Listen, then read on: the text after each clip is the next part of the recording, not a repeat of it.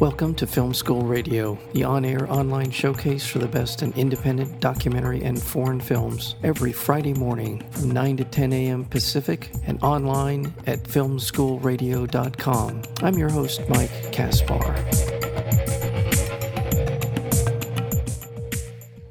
Set in the dark underbelly of the Silicon Valley, the social dilemma fuses investigative documentary with enlightening narrative drama think Inconvenient Truth meets The Matrix. Expert testimony from tech whistleblowers expose our disturbing predicament. The services big tech provides, search engines, networks, instant information, etc., are merely candy to lure us to bite. Once we're hooked and coming back for more, the real commodity they sell in their prowess to influence and manipulate us. The film is called The Social Dilemma, and we're joined today by the director of such films as Chasing Ice and Chasing Coral, back again to talk about The Social Dilemma, Jeff Orlowski. Jeff, welcome back to Film School Radio. Yeah, thank you so much, Mike. Awesome. Uh, thank you. So, uh, in your never ending search to uncover uh, the hard truths of the world around us, what put you on to this particular subject? Um, yeah, we were uh, we had released Chasing Coral um, in 2017, and you know I think with Chasing Ice and with Chasing Coral, we spent a lot of time talking to people all around the world who were skeptical of climate change, actually. And I constantly was wondering how is it possible that despite overwhelming science, there was um, such a strong uh, opposing perspective on this. And I that had just been in the back of my mind for a long time um, why is there so much climate denialism? And in 2017, uh, I bumped into a friend of mine from college. Uh, uh, I went to Stanford, and my friend Tristan also went to Stanford. But then he went and worked at Google, and he started talking about how there were problems with how the code was designed at Google. And I had never heard anything like this before. I have a lot of friends who worked in Silicon Valley at a lot of different companies, at social media companies and different tech startups. And this was a completely new perspective that was pretty mind-boggling to me, to be honest. And after talking with Tristan and talking with some other friends and, and diving into it, I realized that there's a real serious threat here. That the way that the technology is fundamentally designed is not aligned with society's interests, and the business model here is extremely problematic. And uh, when when I had those realizations, it was pretty clear we needed to make a movie about it. It is interesting because and I'll go back to sort of the origins of the internet, going back to the real sort of widespread use by by people and outside the scientific community. And I would peg that at around the mid to late 90s when people started to buy computers, got online. At first, it was just uh, asking a few questions about what's in newspaper articles, but then it evolved. It's evolved. And, and for a long time, it did genuinely appear to be what I think we've idyllically thought it was, which is an exchange of information and an opportunity to connect with a greater knowledge than ourselves, than our own sphere yeah. of, of knowledge, right? It seemed like that for a period of years. I'll, I don't know if there's a number I'd want to put on it, five to 10 years, the initial. Is that an accurate sort of assessment of I the way? So. I think I think it started off from a very very innocent place, and um, and still to this day, there are lots of really, really great positive things that can come from these platforms. But there was a shift that happened. Let me share a story that we learned, but um, I actually haven't been talking about this much, and it's a scene that I always wish got into the movie, but is not in the film. But uh, we did an interview with a woman named Shoshana Zuboff, who wrote a book, The Age of Surveillance Capitalism. And in that book, she defines this major turning point. When Larry and Sergey um, started Google, um, they had written a paper at Stanford, uh, their thesis, I believe, that said in it they didn't think that advertising would be a good way to run search because it would corrupt the incentives of the company. And they specifically said that. And then they got to a point where the company was pretty decent sized and they the dot com bust was happening and they were running out of money and they needed to figure out a way to sustain themselves and they switched over and they embraced the advertising business model. And that was a huge shift uh, within Google, where they changed their previously stated values and they adopted something that we've seen in different ways on the internet. Right? And, and advertising, of course, has been around for a long time. But advertising through these micro targeted, personalized um, methods is so completely different than anything we've seen before. Right. And that, powered by the most powerful computers on the world, um, with the best machine learning in the world, is what has led us down to this place that we're in today. Right. And just to reinforce what you just said, I recall a number of big startups from the late 90s that went bust. I, the one that comes to mind sort of comically is Pets pet.com I think was it was the Mm, big yeah. startup. A lot of those initial companies collapsed and there was a lot of chatter on Wall Street about the internet and the viability of the internet. What are they selling? How are they going to make money? And I remember there was a big deal made about when Facebook went out with its IPO, how was it ever going to be able to generate enough Right. revenue through advertising to be able to pay for this massive Right. PIO that they had just gotten? Right. So is and I, I don't want to get too far in the weeds now because I Mhm. want to talk about the film, but at some point I think it's important to I think it's a discussion worth having is was there ever a business model that could exclude Yes. generating revenue? Yes, Okay. absolutely. So uh, you're posing a really great question, and I, I, I agree. I think it's worth time because this is, in many ways, the origin story of this problem. Yeah. Um, and the way you're posing that too, it's like everybody questioned: Are they going to be able to make enough money via advertising? And what ended up happening, and it took them quite a while, is that they just made such good tools for advertisers that it became more and more and more valuable. So instead of just putting up a billboard in a street, now they're putting a billboard in my living room or in my bathroom or in my bedroom or countless billboards that are surrounding me and uniquely surrounding me. These are billboards that are custom to me and not to you. And that's the shift that happened in large part because of the mobile phone that moved us away from the shared personal computer that the whole family uses to my personal tracking device that's with me all the time that knows my habits, knows my patterns, knows my GPS coordinates, and knows how to reverse engineer me individually. So I think those are some of the big shifts that have happened.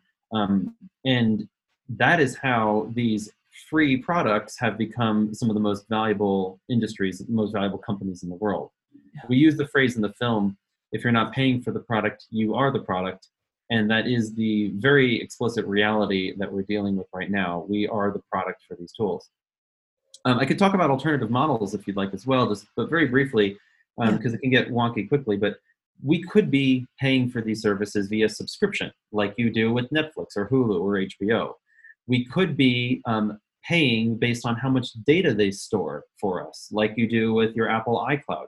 And if you want Facebook or Twitter to keep a month's worth of history or 10 years worth of history or a thousand photographs, you could be paying accordingly. The influencers could be paying based on the number of subscribers they have. So if you pay, how much is 1 million followers worth versus 100 million followers worth? And somebody with 100 million followers is likely to offer a lot of funding to, um, to keep that, uh, that community.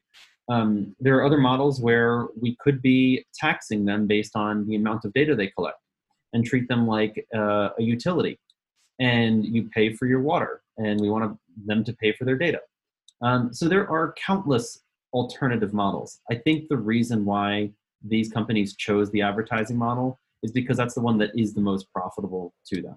That they make more money manipulating us. They make more money through this ad model Facebook makes more money per American than Netflix does per per user, right? So the the amount of money that they're making off of us is greater than what they would through these other models. Yes, very interesting stuff because it's this idea that we're the commodity, which is completely flipped the old advertising Exactly. schematic. Yeah. Yeah. Yeah. And that, and we'll get into this. And we'll want to, before we go any further, I want to remind our listeners what we're speaking with Jeff Orlowski. He's the director of a new, wonderful new documentary film called The Social Dilemma. It is going to be out on Netflix. Speaking of Netflix, it'll be on Netflix on September 9th, coming right up. So check this out. Uh, you'll know Jeff from such films as Chasing Ice and Chasing Coral. And Academy nominated, I do believe, for. Or were Um, you? I I am not Academy nominated, but Chasing Ice received a nomination for Best Original Song, and uh, both Chasing Ice and Chasing Coral were shortlisted for the Shortlisted. That's what I. Okay, sorry. Tried to give you a nomination. Yeah, no, I just want to give the credit. J. Ralph, our composer, uh, totally hit it out of the park with his song, and he. And Scarlett Johansson, I believe, did a wonderful Scarlett job. Johansson Yeah. song for uh, for Chasing Ice. Yeah, Yeah. absolutely. It's a Terrific. beautiful. Yeah, great job. Well, let's talk about sort of the nuts and bolts of uh, the the social dilemma because there's a lot of great people, and you've alluded to a few of them here. In this film, you present the issue as we as we are today, and where we're going with all of the technology. It's even it's getting more and more sophisticated all the time, and there is another flip that you describe in the film, which I found, in addition to understanding us more more thoroughly in our habits, in our in the way we behave, where we shop, who we associate with, it's now getting to a point of nudging us in directions that are more profitable for these companies as well. Please talk. Yeah, absolutely. If you think about a typical company that's trying to sell a typical product, if I make sneakers and I want to sell more sneakers, uh, if I want to make more money, I need to sell more sneakers, right? If Facebook wants to make more money, they have a lot of different ways that they can make more money. They, they can use their algorithms, which is basically a self learning computer program. Like the computer program will learn on its own and optimize towards a particular goal. So, okay, Mike is my user here, and uh, Mike spends an hour on social media every single day, and I can show you, you know, uh, whatever, let's say 30 advertisements in that period of time. Well, if I just turn the dial and show you 60 ads, I've just doubled my income, Mhm. right? And if I show you 90 ads, I can triple my income. But maybe you then are using it a little bit less. I can learn that as I show you more ads, your experience decreases and you spend less time on it. So I can throttle that back. That's all being done by an algorithm that's optimizing what's the right ad load for you. All right. Um, there are different people on the platforms that get very different ad loads. Celebrities with huge followings see fewer pieces of content because they're they want to optimize for a better experience for them. Then the algorithm can also figure out, okay, I can get so many ads in this hour with Mike, but I can get twice as many ads if I get twice as much time. So the algorithms are going to figure out, okay, how can I get Mike to spend two hours on the platform? And there's no person sitting at the computer deciding, oh, maybe Mike's interested in this or maybe Mike's interested in that. What's happening instead is the computer is just literally throwing everything at the wall at you right. and seeing what sticks. Right. It's not what you're asking for. It's not what you want. It's not your, you know, your intentions in life and what you want to learn or aspirations. It literally will just throw whatever works on you to get you to come back and to get you to spend more time on it. And this is the real the heart of the problem in my mind. Because now without anybody opting in any feed this, uh, this applies to facebook this applies to twitter this applies to instagram applies to tiktok. It is learning oh these are the things that work on mike and let me keep pushing more and more towards those particular things. I think of it like if you're walking through the supermarket and there are cameras and sensors all around the supermarket and the supermarket could tell that you looked at the potato chips. Right. Then the next time you walk in, there are twice as many potato chips. And you never look at the asparagus, so why ever show you asparagus? And after a decade of walking through the same supermarket, your supermarket looks like potato chips and ice cream and cookies, and you don't even remember that asparagus exists. Right. Right? That's what the algorithms are doing. And they're and because you love those potato chips so much, every time you go in, you want to spend more and more time. Right. So this is not typical advertising, right? This is not typical news distribution. This is not. Th- this is such a dismorphing of our information landscape, Right. and it is. This is what we're dealt with now. And as a reminder, your supermarket looks completely different than my supermarket, and completely different than my girlfriends or my neighbors or people in my family. Like everybody has their own customized experience as they go on these platforms. And one of our subjects says we're living in 2.7 billion Truman shows. Everybody is getting their own personalized reality. Everybody's on their own little island of thought, Right. drifting further and further away from others.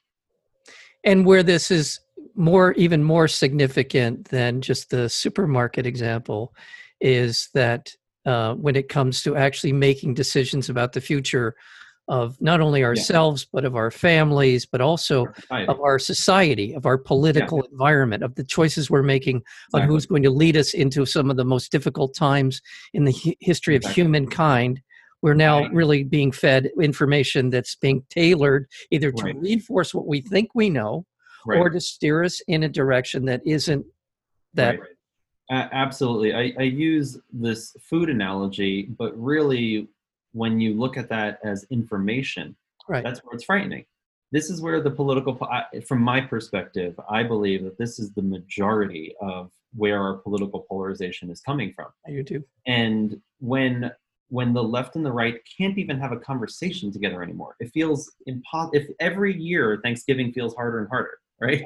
right? right? Like there's we've been experiencing this, and I think what we're trying to do, what we're trying to do with the film, is to put a a name on it. Like this is why we're feeling this in society. Nobody knows what President Trump sees, and I'm not referencing President Trump from a political perspective. I'm referencing President Trump from a an active Twitter user perspective. Right. Nobody knows exactly what Trump sees on a daily basis. We can all watch, we know he watches Fox News, we know he watches cable television, we know he watches different networks. We can all tune in and get a sense of what the President of the United States is seeing on a daily basis, except when it applies to his Twitter feed. We don't know what he's seeing and when he's seeing it. And even if he were to create a, a duplicate account that follows all the same people that he follows, it would be completely different in terms of what is shown when based on the president's engagement with that platform. So we have information that um, can come from anywhere with no vetting, that can be amplified by an algorithm, and can end up anywhere um, with no regard for the truth and no regard for fact checking and no regard for its impact that it could have on society. You're absolutely right, and the and it's in the film. This is this this what Jeff is talking about is in the social dilemma on on, on these very important issues. And just to pick on um, President Trump for a second, we also know that he has a pretty close relationship with Mark Zuckerberg and and if there is one sort of death star in this in this sort of uh, universe of social media in my opinion because it's so widely used across the, the world uh, it mm-hmm. would be facebook i think of all of the, i know there are other people that are you know, gravitate to other yeah, kinds of social I, you don't think i I, I, uh, I think facebook is a huge problem i would i would say facebook and youtube are the two platforms that have pushed misinformation yeah. conspiracy theory the most in my mind. Yeah. Um, and and I put probably Twitter as a third um, from from my perspective. Yeah. Yeah. Um, and I can't speak to the relationship that that Trump and Zuckerberg have. Obviously, I don't know any of the nuance there, but um, there's a real challenge that these platforms are facing based on how they're fundamentally designed. Right. With this notion that let, let me just pose this as a as a an example where is conspiracy theory happening? Right? It's happening on Facebook and YouTube and on these social media platforms. Where is it not happening? There are content platforms like Hulu, like HBO, like Netflix, where you don't see misinformation and conspiracy theory running rampant. Those are places that have a business model that aligns with the public. Like I'm paying HBO for my subscription, right. and I get quality content that has been curated by humans, that has been vetted, and has been released. Um, the model for YouTube and for Facebook and Twitter is let anybody throw anything at the wall. Like it's all fair game. Anything can come in, and anything that's going to create another engagement is a positive thing for the network. Right. right. And we'll, we'll, you know, we have content moderators that filter out the bad stuff, is what they say, but it's already there, there's research that we put in the film where lies can spread six times faster on Twitter than the truth. So if a lie spreads six times faster and can be supercharged by the algorithms, it doesn't matter how many content moderators you have. Like harm gets done once it's posted and spread. And even if you catch it after it hit 100,000 people, it still hit 100,000 people. Right. Right. And so you can't undo those things. So I think there's a challenge between this user generated content plus this advertising business model the, the micro targeted advertising business model that puts us in this scenario that we're in right now uh, can i want to suggest to you two possible um, ideas I've got floating around. Uh, I've got some ideas floating around in my head about ways in which we can yeah. begin to arrest some of this crazy. Yeah, yeah. One is that we should, you and I, should be able to look at the data points that that are being gathered about us. There should be a way yeah. in which we see what they think they know about us. That should be Absolutely. open source. That should be yeah. something. And and so just so we know now whether or not yeah. we would be able to impose the power to change what they think they know about us. That's a different discussion. Yeah. The other thing is is I do believe this should be a public utility. You you you alluded yes. to it earlier. Absolutely. And the other thing is I think there should be in the same way that the United Nations Declaration of Human Rights there should be a universal declaration of access to our information and acts and and the ability to shut off them from getting um, information on I'm it. with you completely. Uh, write up the policy. We'll get it to a, a congressman. Uh, yeah. Um, uh, those, any of those make sense? I mean, to you? No, they do. They make a lot of sense. I think this is where the conversation is shifting to now: is what are the solutions, and what do they look like, and how do we get to um, how do we get to this uh, solution place? Yeah. Um, I think we need something like a department of algorithms or algorithmic transparency, right? So not just what data are they collecting about us, but how are the algorithms then being used to deduce things about us that are being used to push certain things to us? Because it's not just what data are they collecting. There's this deduction that can happen. Like it can collect data to the point where it knows your moods. It can right. correlate right. behaviors to moods. It knows when, I, I, this is what I've heard, but that the, the platforms can know when a woman is on her menstrual cycle and can track to a monthly cycle with female users. Um, and that data has been advertised. Like Facebook has advertised that they can use that data to sell more products. Like that's Facebook promoting their advertising abilities. Right. Right. That is mind-boggling to me. Right. And that that just seems wrong in so many ways. I think that uh, users should have control over their own algorithms. So not just the data, but I want to be able to have a slider around. I recognize there's too much information in the world for me to consume all of it, right? But I want to be able to choose what is shown to me and why. Here, there's a great analogy that I've always loved. It's, it's going back to this food reference, but when when you're shown a menu you think you have choice over what you want to choose from the menu. But who is choosing what's on the menu in the first place? Right? And so when you look at your feed on Facebook or YouTube or what have you, you don't know what pre-filtered the certain things that appeared on that menu. I I want to be able to choose how much left-leaning versus right-leaning politics do I want to consume. I, I should be able to choose how much friends and family versus news I want to consume and not have that be driven by an algorithm that's optimizing for well we know that they have optimized for engagement for so long but we these aren't transparent we actually don't know right now all the nuances of the algorithms well the social dilemma is a great start to that conversation. There's some really good documentaries out about this particular issue. Going back a couple of years ago to The Great Hack, which was a wonderful exploration of the impact on politics. Absolutely. And I, I, just saw one the other day, and I'm sorry to be hyping your another film, uh, but uh, uh, Feels Good Man, and uh, the sort of the uh, accelerant that uh, some of these things, some of these programs like taking Pepe the Frog, which was a which was a, a benign um, you know, cartoon turned it into a, a, a right. an avatar avatar for the the alt right, right. uh, and how they're addressing this, and how people like yourself are talking about reappropriating this space for ourselves, reappropriating it for our for a public space, more of a, a, a forum for information and, and conversation as opposed to yeah. throwing rocks at each other over yeah. it. And uh, um, that's how the software could be designed. Like it could be designed for civil right. discourse. It could be designed for how do we bridge communities? How do we bring people together? Um, there's this uh, there's this research around uh, the scientist named Dunbar and the Dunbar number, and part of that is like we can only like historically we only really can maintain 150 strong relationship ties um, before it becomes too difficult. Um, and uh, it's interesting because when you look at that and you're like, okay, I can have 150 friends that are meaningful. That, but then you look at these platforms and you're like, oh, but now we're in the thousands and thousands. Like it's it's physically impossible for a human to have like a, a good like a knowing relationship. Right. Like, they're not friends. Right. And and I think that's where they shifted to this language around followers. But we're not designed to engage with 10,000 people or 10 million people. Right. Right. That's we're getting these false sense a false sense of connection right. on these platforms uh, when they are wrapped around um, engagement and when that is the the driving rubric. Yeah.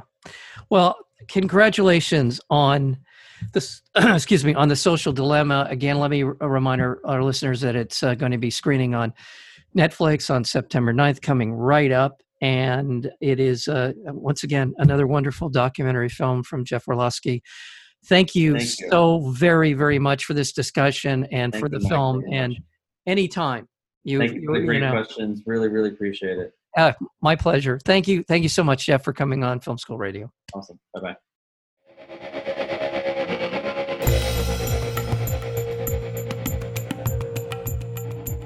You've been listening to Film School Radio, the on air online showcase for the best in independent documentary and foreign films. You can find out more about the program at filmschoolradio.com. I'm your host, Mike Kaspar. Thank you for tuning in, and we'll see you next week with another edition of Film School Radio.